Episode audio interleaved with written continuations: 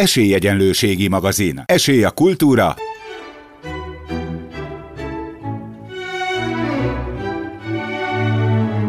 Szórakozás.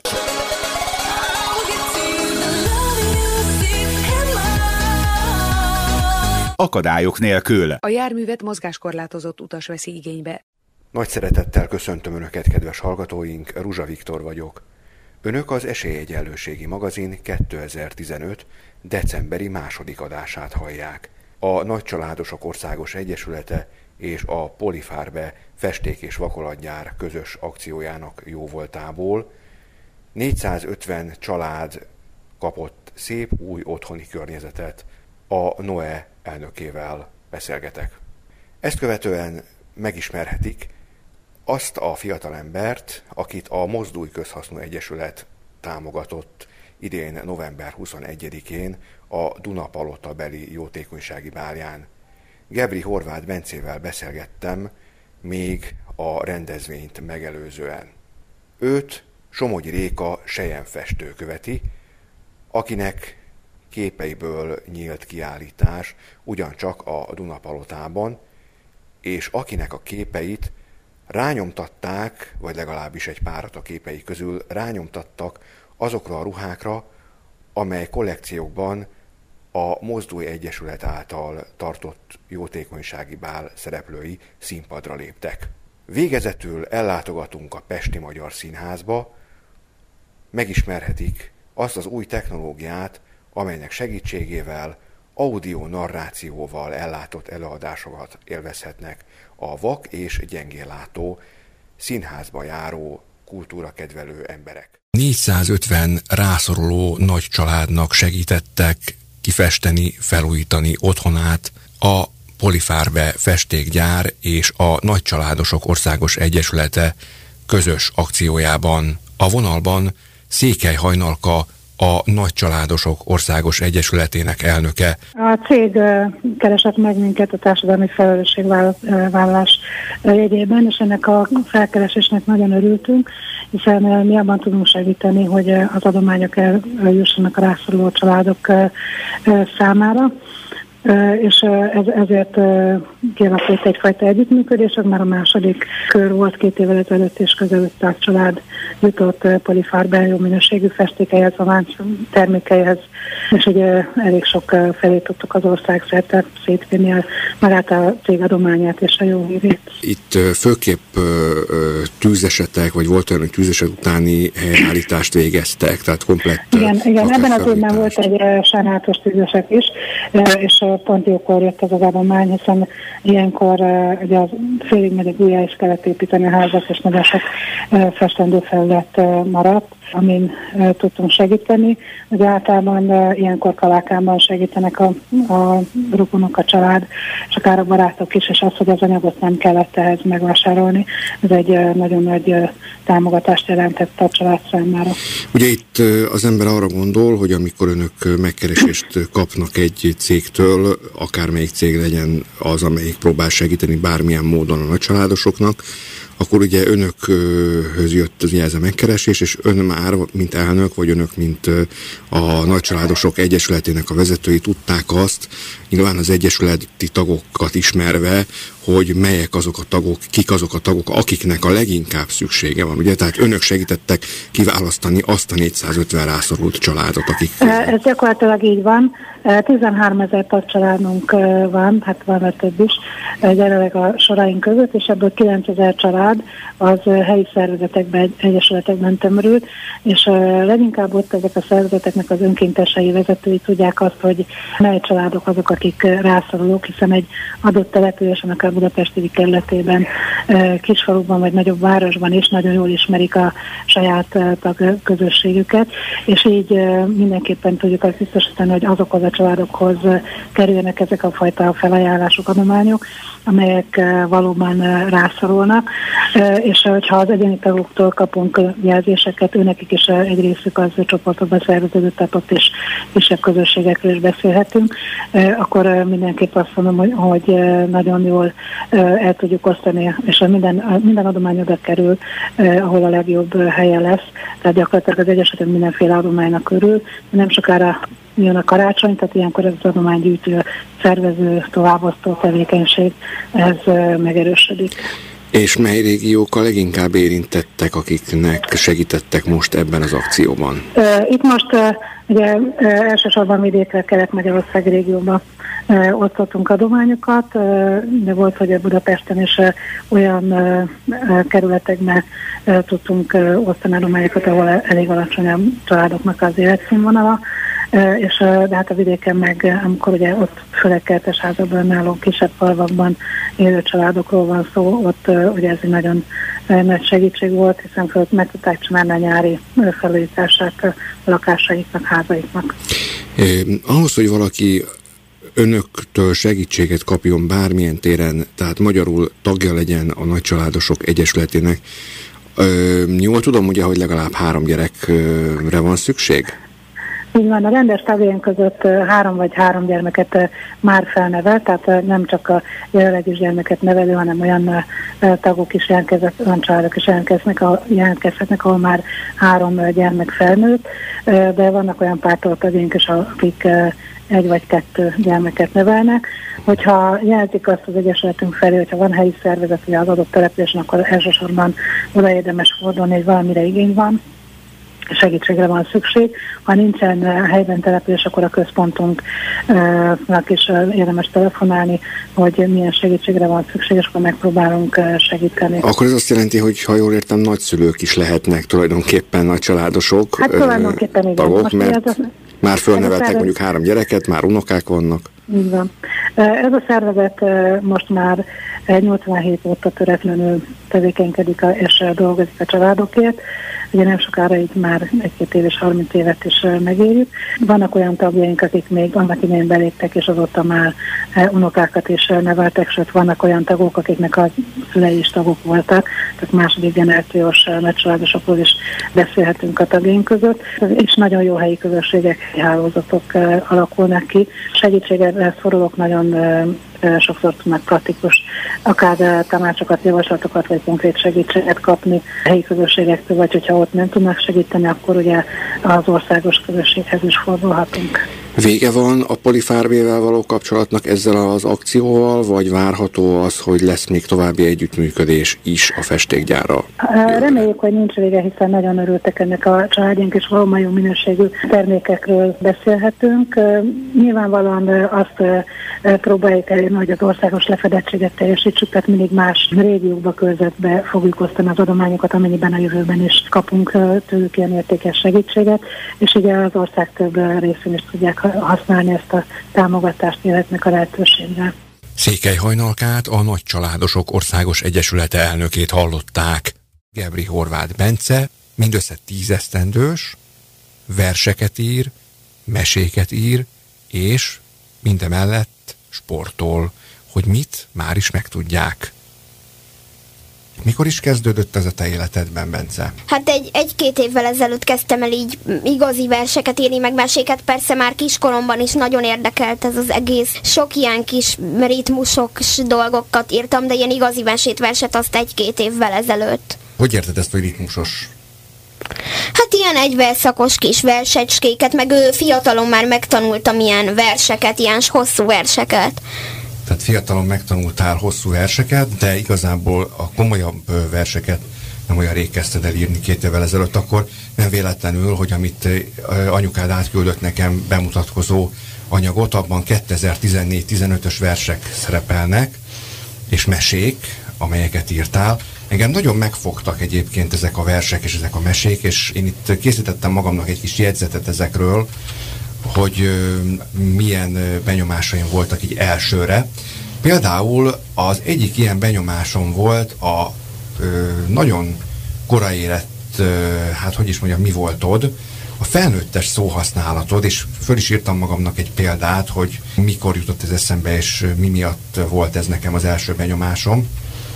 Például a Lyukas fa titka című mesében, ahogy kezdted, hogy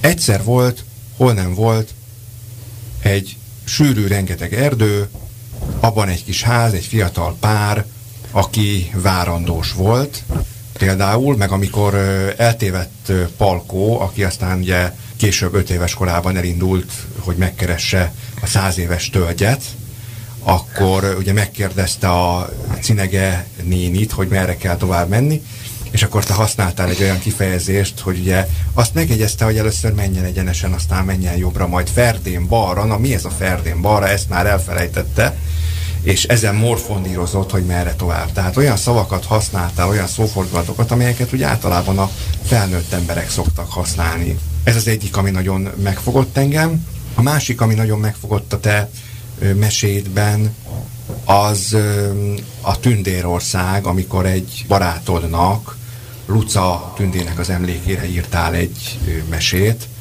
amikor ő felköltözött Tündérországba, honnan is repült ő fel Tündérországba, mert így írtad a mesében. Távita, Távita gyerekhospiszházból, vagy nem tudom pontosan. Igen, igen, igen, igen. Tehát ezek voltak, amik engem nagyon megfogtak. És a verseit közül pedig én az úszóverseny című versedet jegyzeteltem ki magamnak, amelyben ugye a küzdeni akarásról, a tenni akarásról, az energiáról írtál, ugye, hogy nem nagyon szeretsz edzésekre járni, mert hogy te vagy az, aki jársz úszóversenyekre, tehát te úszol is egyébként, majd erről is beszélgetünk. Nem nagyon szeretsz edzésekre járni, de azért a jó hangulat, a csapatmunka, a csapatszellem, na meg hát persze a győzelem, az mégiscsak feletteti veled azt, hogy te sokszor fáradt vagy, amikor már ugye az edzéseken túl vagy. Az úszás az mióta tart? Hát négy-öt éves koromban kezdtünk el úszni, de persze nem, a, nem, vagy nem csak a versenyzés miatt, sőt egyáltalán nem, hanem azért, hogy sportoljak valamit, meg hát, hogy úgy mégis tanuljak meg úszni, meg a háttartásom miatt, és ezt a versenyzét, hát ezt is egy ilyen pár éve kezdtem, nem olyan rég. Kilenc éves korod? Igen, egy ilyen kilenc éves, vagy hát nyolc éves koromban szerintem. Nem, ez kilenc-tíz, igen, kilenc. Hm. Anyukát kísértel egyébként, aki Gebri Horváth Ildikó. Gebri Ildikó. Gebri Ildikó, igen. igen. És ö, nyugodtan beszélhetünk erről, hiszen a Mozdó Egyesület kapcsán ugye említettem azt, hogy mivel foglalkoznak, és hát a civil rádióban ez egyébként sem szokott tabu téma lenni, hogy Benci gyengéllátó. Tehát nyilván emiatt is nagyon fontos az úszás, hogy ugye a mozgás koordinációját, a test tartását, amennyire lehet próbálják megjavítani. Egyébként te oda jársz a Miskolci úti gyengéllátók iskolájába, Bence? Nem, én öt integrált vagyok, és teljesen normális iskolába járok a Farkasréti általánosban, ötödikes vagyok. És ez nem szokott problémát okozni akkor ezek szerint, ugye? Tehát Ö... nincs, ebből, nincs ebből probléma, jól alkalmazkodtak akkor a tanáraid, az osztálytársaid ehhez.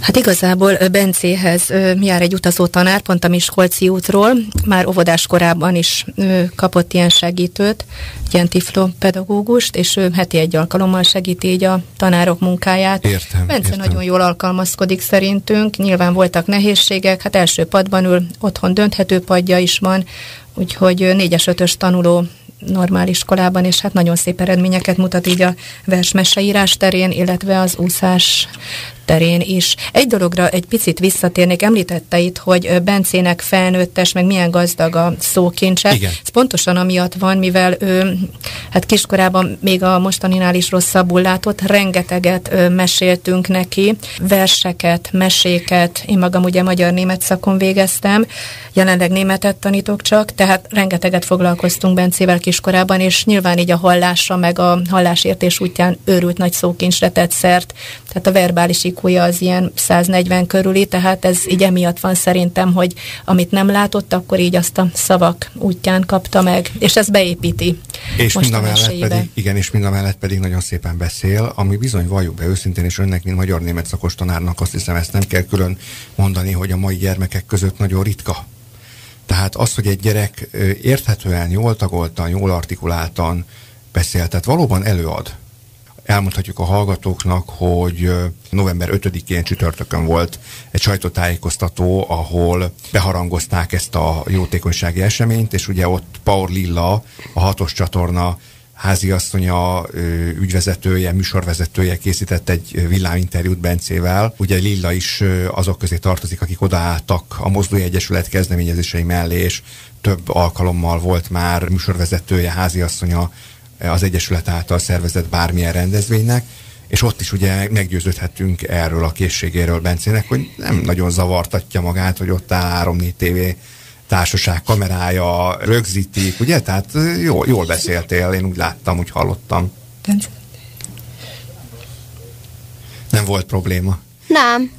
Most jobban izgulsz egyébként, mert most az a tapasztalatom, hogy most kevésbé vagy szókimondó, vagy, vagy kevésbé vagy aktív e tekintetben. Hát lehet, nem tudom, de amúgy szerintem tegnap se voltam annyira, tehát még nem voltam tegnap arra annyira így fölkészülve, hogy ott ilyen sok tévé, csatorna, meg mindenkivel riportot kell, riportot készítenek velem. Ildikó, mi az, amit kapnak tulajdonképpen az Egyesülettől, mert ugye azt tudjuk, hogy az Egyesület ifjús tehetségeket támogat. De konkrétan mi az, amivel tudnak Bencének segíteni? Nagyon megtisztelő volt a felkérés, amikor a mozdulj megkeresett minket, és hogy egy ilyen fiatal, úgymond kisgyereket választottak ki erre a célra, hogy az idei jótékonysági bájuknak ő legyen a kedvezményezetje. Itt nyilván van egy ilyen az anyagi támogatáson túl a, egy ilyen, ami nekünk nagyon fontos, tehát hogy felfigyelhetnek rá, akár így az úszás kapcsán, vagy a vers és meseírás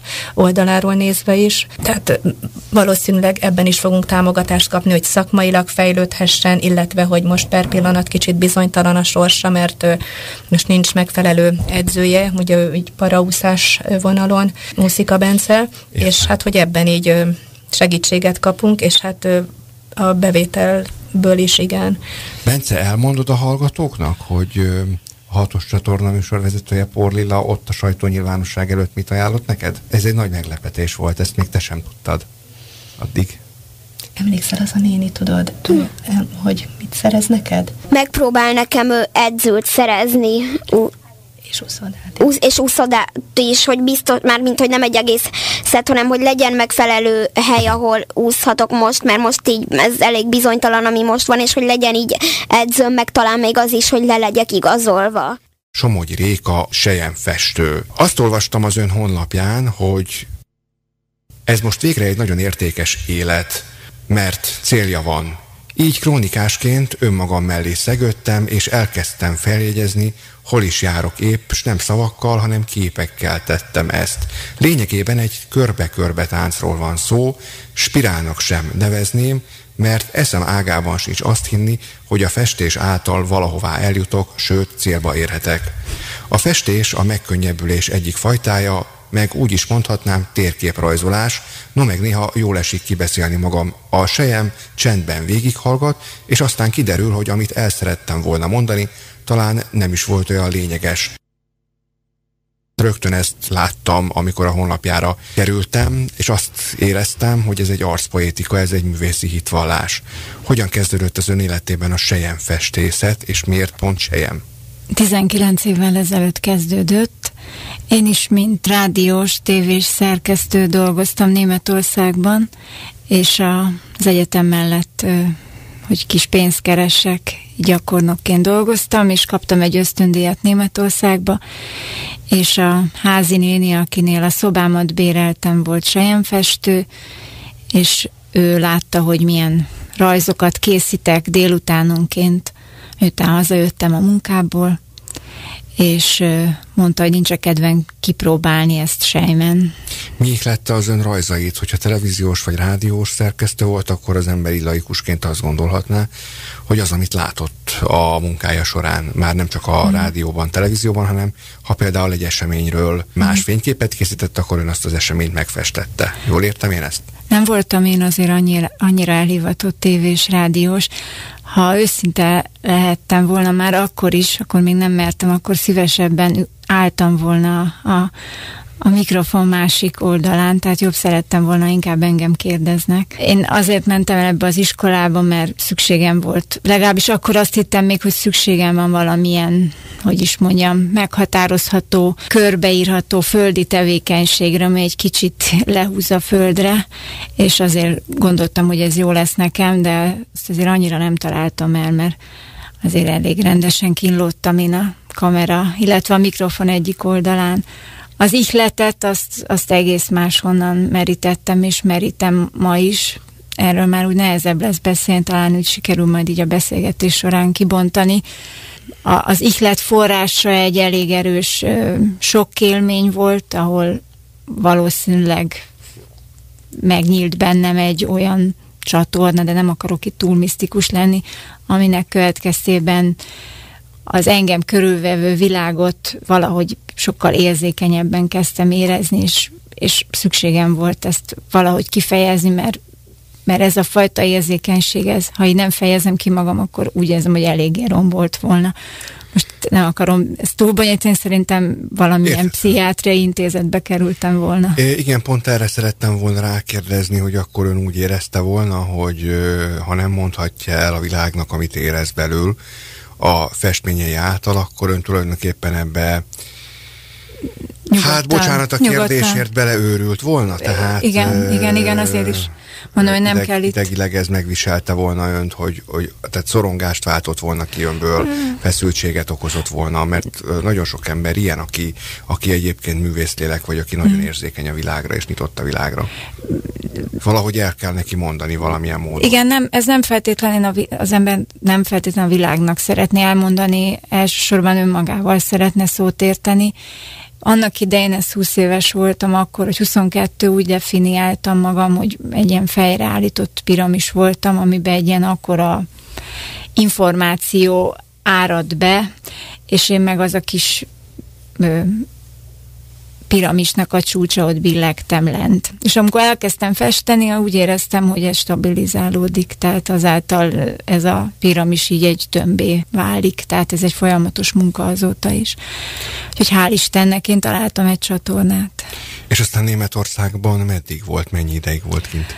A három hónapos ösztöndi végül öt évre nyúlt, Hát annak... akkor azért mégiscsak sikeres volt ez a média. nem, nem, nem, nem, nem. Azt ö, három hónap után abba hagytam. Ott kint ismertem meg a, a férjemet, aki szintén ennél a bizonyos rádiónál dolgozott, és ö, hozzá költöztem. Úgyhogy ahogy én hozzá költöztem, én egyébként mellette német svéd szakra jártam az eltére, és így haza-haza járogattam vizsgázgatni, tehát az öt éve ez egy ilyen lazább öt év volt, tehát én ahogy befejeztem ezt a három hónapos ösztöndíjat, akkor egyértelmű lett nekem, hogy erre nincs tovább. Alibinek még ott volt az egyetem a háttérben, tehát nem kellett egyből elkezdenem így direktbe a, a festést, tehát így lazán otthon a, a vizsgák között festegettem, és hát nagyon szerencsém volt, mert a, a Károly, Zalai Károly lehetővé tette ezt nekem akkor így anyagilag is, hogy ezt csináljam. Tehát ez egy ilyen klassz egyetemi gyakorló időszak volt. Gondolt arra, hogy papírra is fessen, vagy festett mm. azért néha papírra is? Úgy kezdődött az egész, hogy én rajzoltam papírra. És akkor ez a bizonyos hölgy ott Németországban látta, hogy milyen izgalmas lenne ez sejmen, tehát az út az így indult, hogy én rajzolgattam így, így saját kedvemre, szórakozásomra, és aztán amikor kipróbáltam a sejemfestést, egyből beleszerettem ebbe a technikába, és azt is bekönyvelem azért is, mert, mert én elég gyors vagyok, és ez engem lenyűgöz, hogy itt viszonylag gyorsan lehet haladni. Itt nem kell színezgetni, mert a sejem, sejmen a szín az, az magától terjed, és sokkal jobban lehet koncentrálni a, a tartalomra. Tehát nem az, azért, tehát mondjuk egy ilyen nagy képet én egy olyan hétig, másfél hétig festek, ha ezt mondjuk olajon festenem, ez hónapokig tartana, és addigra én már ezen a témán, amit én, amin épp dolgozok, pont túl lennék. Térjünk rá arra, ami miatt, vagy ahogyan mi, vagy ahonnan kezdődött a mi kapcsolatunk, ismerettségünk, nem is olyan régen, néhány nappal ezelőtt, ahogy ezt a beszélgetést rögzítjük, a Mozdulj Közhasznú Egyesületnek volt egy sajtótájékoztatója a Dunapalotában, amely helyszínéül szolgál a november 21-i divat bemutatónak, és ön is ott volt, ott is lehetett festeni egy képet a sajtótájékoztató végén. Többen oda mentünk, én magam is egyébként, és ami eszünkbe jutott valamilyen színnel, ott bizonyos vonalakon belül festettünk, az is az ön kezemunkáját dicsérte egyébként, nem is tudom, egy fa volt azon a képen talán, Igen. amit ki kellett színeznünk. Egy, egy picurka faszerű virágocska, egy ilyen nonfiguratív, egyszerű kis valamit rajzoltam elő. Egyébként a szervezők azt mondták, hogy csak egy üres sejmet vigyek, és akkor mondtam, hogy na, azt nem, mert abból így, abból szerintem nem fog jó kisülni. Úgyhogy igen, azt, azt, azt én, én rajzoltam elő, és hát ott lehetett kipróbálni azt, hogy, hogy hogy hogyan működik a sejemfestés. Egyébként ez egy picurka kép volt, 30x30-as a képeim, azok meg egy méterszer egy méteresek, úgyhogy ezt így tényleg csak az érdekesség kedvéért vittem el. De egyébként a képet most bekeretezzük otthon, és tombolán ki fogják sorsolni a bálon. Igen, és hogy tetszett egyébként önnek a, a festés? Tehát ugye mi teljesen amatőr módon eszünkbe jutott valamilyen szín, és akkor azzal, amit ott találtunk, mm. elkezdtünk magamról nyugodtan mondhatom azt, hogy pingálni, mert annak igazából vajmi kevés köze volt a festéshez, tehát nem volt, de ahogy eszünkbe jutott, úgy fogtuk az ecsetet, pingáltunk, festettünk. Ő nyilván művészemmel másképp látja, hogy tetszett az, ami kisült ebből a festésből, mm. ebből a közös festésből. Én nem akarom magam bármilyen más szintre tenni, hogy én lenne, nekem lenne a művész szemem. Én is ugyanúgy fogom az ecsetet, és én is ugyanilyen érzés szinten ö, használom a színeket. Meglepően tetszett az, hogy ennyi ember ilyen harmonikus színvilágot teremt hirtelen, tehát ott rendben volt. Ahol kifolyt a festék, az meg inkább az én hibám volt, mert a kontúrt nem rajzoltam meg elég, elég vastagon, tehát ö, igazán nagyon jól esett. Hogyan kerültön kapcsolatba a Mozdulj Közhasznú Egyesülettel? Talán egy-két évvel ezelőtt Tálos Mónika, az Egyesület egyik vezetője keresett meg egy kiállítást szerveztek akkor az épés és mozgássérült művészek számára, és ezen, ennek a kiállításnak voltam én az egyik zsűri tagja, azt hiszem így. És tavaly a Facebookon szerintem a Mónika látta, hogy a képeimből ruhák is készülnek, és akkor kérdezte meg tőlem, hogy lenne kedvem egy divat bemutatón részt venni, én akkor igen mondtam, de azt hozzá kell tennem, hogy a ruhakészítés az abszolút nem az én feladatom, tehát én, nem az én felelősségem, azt egy nyomdásszal, Gyulai Zoltánnal együtt csinálom, és igazán az Oli beleegyezése kellett ahhoz, hogy igen mondjunk, és itt az utolsó pillanatban szeptemberben igent mondtunk, és azóta most így gőzerővel készülünk a bára.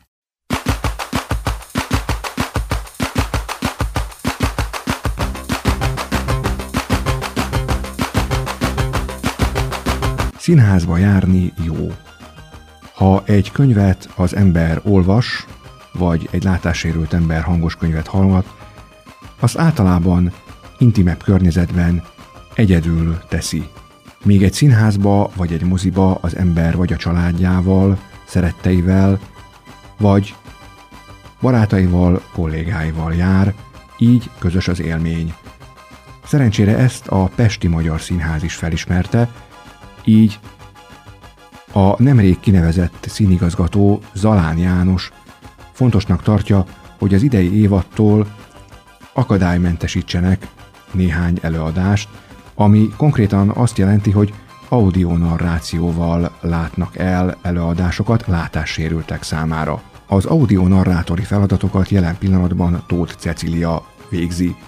Az egyik elektronikai cég jóvoltából iOS készülékeket biztosítanak a színházba érkező látássérültek számára, amelyen egy úgynevezett Mobile Connect alkalmazás segítségével az érintett a mellette helyet foglaló többi néző zavarása nélkül tudja követni a színpadon történő azon eseményeket, amelyeket nem kísér szöveg, illetve olyan aláfestő zene, amelyből az érintett egyértelműen tudja, vagy ki tudja következtetni, hogy mi is történik egész pontosan. Ezt az alkalmazást egyébként le is lehet tölteni, de ha valaki nem tudja vagy nem szeretné a saját eszközén használni, akkor a színház biztosít számára megfelelő eszközt. Az első ilyen előadás az 1932-ben született kortárs angol író Arnold Wesker a Konyha című műve volt. A nézőtér elsötétül. A függöny lassan felkörtül.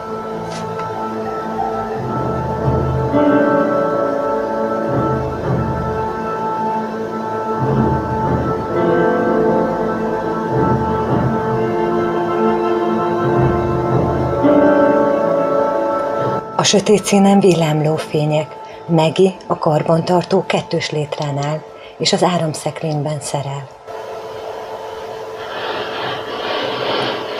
Az áram megrázza őt. Lassan kivilágosodik a konyha. Lemászik a létráról, maga mögé néz. Az étterem sziluettjét látjuk. Marangó, a tulajdonos, a háttérből előre halad. Megáll, leveszi szemüvegét, majd visszaindul.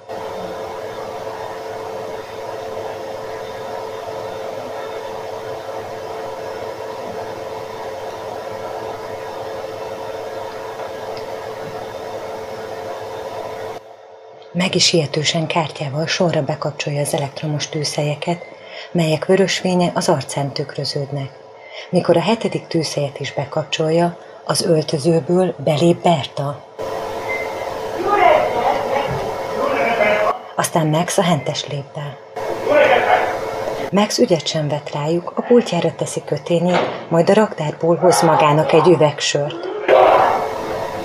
Felpattintja a csatos üveget, és egy húzásra megissza. Megi összecsukja a létráját, és kimegy.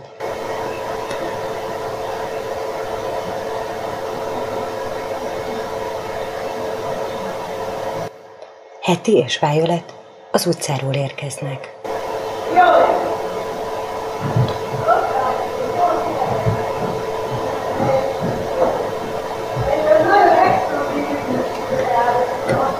Violet megbotlik Megi szerelőládájában. Violet integet a többieknek, de köszönése viszonzatlan. Megi visszajön. Berta egy súlyos ládát húz be, meg is segítségére siet. Megfogja Berta fenekét. Betty és Vinny az utcáról érkeznek. Annyira nem bírok megszólalni, mert annyira zseniális volt. Mi volt benne a legzseniálisabb? Mi tetszett a legjobban? Hát az egész. A felépítése, a, a színészek, a, hát nem lehet szétszedni. Szerintem egy összességében zseniálisan meg volt csinálva a kellékek, a, a színpad, a, a játék, tehát a színészek, tehát valami zseniális, amit műveltek. Itt azt is érdemes tudniuk a hallgatóknak, hogy mielőtt az előadás elkezdődött volna, bejárhattuk a színpadot, tehát eh, ti meg tudtátok nézni azt is, hogy milyen díszletben zajlik ez az előadás. Ugye ez egy egyszerű díszlet volt, mert mindössze egyetlen konyha volt eh, a díszlet, tehát ezért is lehetett tudni, illetve hát az előnarrációban elhangzott, hogy hogy néz ki a díszlet. Hogyan tetszett a narráció maga? Nekem tetszett a narráció, nagyon kellemes volt a Cilinek a hangja, próbált alkalmazkodni az előadás ritmusához. A lehetőségek szerint akkor beszélt, amikor, amikor csönd volt. Nem érezted úgy, hogy néha akkor is beszélt, amikor egyébként beszéltek a színpadon, tehát egy picit talán túl narrálta, hogy rábeszélt a szövegre? Nem volt neked ilyen érzésed? Egyszer-egyszer volt ilyen, de szerintem nem tudta máshogy megoldani mert például a, a második részben abszolút lehetett érezni, hogy hogy úgy, úgy beszélt, amikor tényleg csönd volt a színpadon. Szóval engem nem zavart össze. Nem, nem zavart össze, mert nekem megvolt a ritmusa. Tehát ahogy meg volt komponálva az egész előadás ritmusa, próbált úgy a Cili alkalmazkodni hozzá. Hát volt, ahol nem lehetett szerintem, de én, én nem éreztem zavarónak. A következő beszélgető társam Kovács Judit, aki szintén végig kísérte a darabot. Judit, hogy tetszett a darab? Szerintem is egy zseniális előadást hallottunk, láttunk, és nekem azt tetszett benne nagyon, hogy igazából egy kiskonyha leképezi az egész társadalmat, lemodellezi azt, ahogyan tulajdonképpen mi élünk a hétköznapjainkban.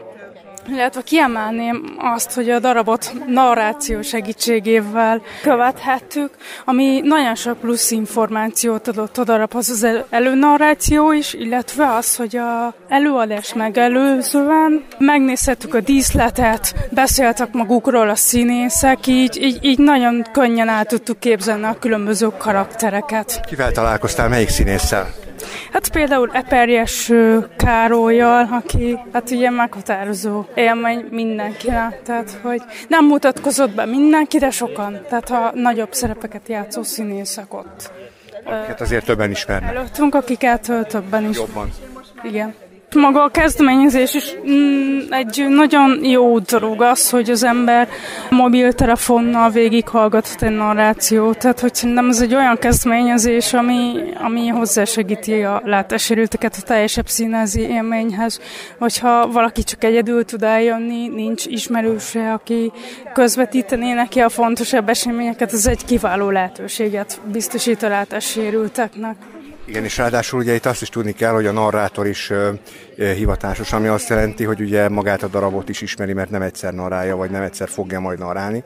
Tehát nyilván ez ugye azzal is jobb lesz, ahogy majd több alkalommal fog narálni, jobban megismeri ő is a darabot, illetve azokat a pontokat, ahol nagyobb szükség van esetleg erre, vagy ahol kevesebb. Ugye te is így látod? Ez így van, én is így látom, bár nem lehet egyszerű ez a darab, annyira mozgalmas és tele van párbeszéd, de hogy alapból szerintem le a kalapom a narrátor előtt, mert az képest szerintem remekül megoldotta a feladatot. Néha olykor, olykor becsúsznak hibák, de hát csak azt hibázik, aki dolgozik. Tehát igazán én abszolút elégedett vagyok a narrációval, vagy a narrálással. Meséljenek nekünk a darabról, hogy hogyan tetszett, mennyire jött át a narráció alapján az, hogy milyen, mi volt a történet? Uha, Ez hogy jött át nekem? Igen, igen, igen. A, már a, ezen a, a, a Fifi E, igen, hogy mennyire lehetett így megérteni, mennyire tudták magá, magukévá tenni a darabot. Nevét hadd kérdezzem meg, kivel beszélgetünk. Én, én Szabó Sándorné vagyok, de most hirtelenjében nem is tudom, hogy mit mondjak. Bármit, ami eszébe jut, most pontosan azért most rögzítjük a beszélgetést, mert most fejeződött be a darab, itt ülünk még a nézőtéren, a hatása alatt van mindenki. Én a, darab, a darabhoz tényleg csak annyit tudok hozzászólni, hogy nekem nagyon tetszett, és végül is igazság szerint egy, egy konyhában, ami jelen pillanat az életben is végig lehet tapasztalni a, a hajtást, ugyanúgy az életben is ugyanúgy tapasztalhatjuk azt, hogy a, a családban is hajtás van, meg máshogy is van, és a megdöbentő a végén az, hogy minden összeomlik, mint ahogy is láttuk is, hogy a, a főnök bent volt, és a, a, a hogy a gáz lesz, igen, me, le, leszakadt a mennyezet, végül is az egész vállalkozása oda lett, az embereknek a, az ér, érzelmi világa is tönkrement. Igen, hát ugye a, a, sokszor érezzük azt, hogy egy világ omlik össze bennünk is, amikor valami ö, érzelmi labilitásba kerülünk valami olyan helyzetbe. Hát itt most ugye ez szimbolizálta, ugye ez a mennyezet leszakadás, meg ez a, ez a nagy füst, meg ez a nagy roba itt a végén, ugye amikor egyszerűen mindennek vége szakadt, igen. A gázkészüléket azt vágta, a gázvezetéket vágta el, a főszereplő, hogy is hívták a gá, ö, Péter, Péter, Péter, Péter volt, igen. Péter, hogy elvágta, és ezzel vég, végül is az ő élete is tönkrement, ugye ő a Mónikkal is abban maradt a kapcsolata, mert annak férje volt tulajdonképpen, és tulajdonképpen minden, mindenkinek összeomlott a, a lelki világa, ugyanúgy, a, mint ahogy az előbb is mondtam, a vállalkozás is. Amikor nem beszéltek a darabban, bár nagyon ritkán fordult elő ilyen, tehát nagyon szöveges volt a darab, meg is állapítottuk, ugye sokszor rábeszélt a narrátor, mert nem tudott mindig csöndes részeket kifogni, amikor éppen történt valami, és mondania is kellett, hogy mi történik. Mennyire volt elégedett ön a narrációval, tehát mennyire adta vissza a narráció azt, amit, amit elképzelt egyébként, tehát ha mondjuk nem lett volna narrálva, elképzelt volna? Igen. Teljesen? Teljesen tökéletes volt. Nagyon jó volt a, a szinkron hangja is. Ha be is csuktam volna a szememet, akkor is el tudom képzelni. Szóval tök... Egyébként megkérdezhetem, hogy mennyit látott a színpadból? Hát, én, én elég sokat látok azért, mert mondjuk csökkent látó vagyok, van egy, igaz, hogy két, mind a két szememet műtötték, egyikkel látok, másikon nem Akkor látok. ellenőrizni tudta tulajdonképpen a narrációt, úgymond, tehát látta is valamennyire azt, amit egyébként Cecília el is mondott. Igen, igen. Úgyhogy én a nem látókhoz képest, hát sok mindent látok, de nem mindent. A műsorunkat támogatta Costa Café, az ellenállhatatlan kávék otthona. Vilmos állatpatika a gondos állattartóknak. Minden, ami a kisállatok jobb életéhez, gyógyulásához szükséges. A segítő kutyánkat, szépségét és kikapcsolódását a Dogmopolite segíti. Dogmopolite, kutyapanzió, kutyakozmetika, kutyasétáltatás, aktív napközés, kutyakigépzés felsőfokon. Kedves hallgatóink! Önök az Esélyegyenlőségi magazin 2015. decemberi második adását hallották. 2016-ban is számítunk figyelmükre. Műsorunkkal legközelebb két hét múlva jelentkezünk ugyanezen a frekvencián. Adásunk munkatársai voltak, a műsor felelős szerkesztője Bratkó József, póstamesterünk Bratkó Néföldesi Ágota. A mai adás szerkesztője és műsorvezetője Ruzsa Viktor volt. Írjanak, lájkoljanak a Facebookon. E-mail címünk eseegyenlősegi.magazin kukat gmail.com Valamennyi munkatársam nevében békés áldott karácsonyt és sikeres boldog új esztendőt kívánok Önöknek. A viszonthallásra!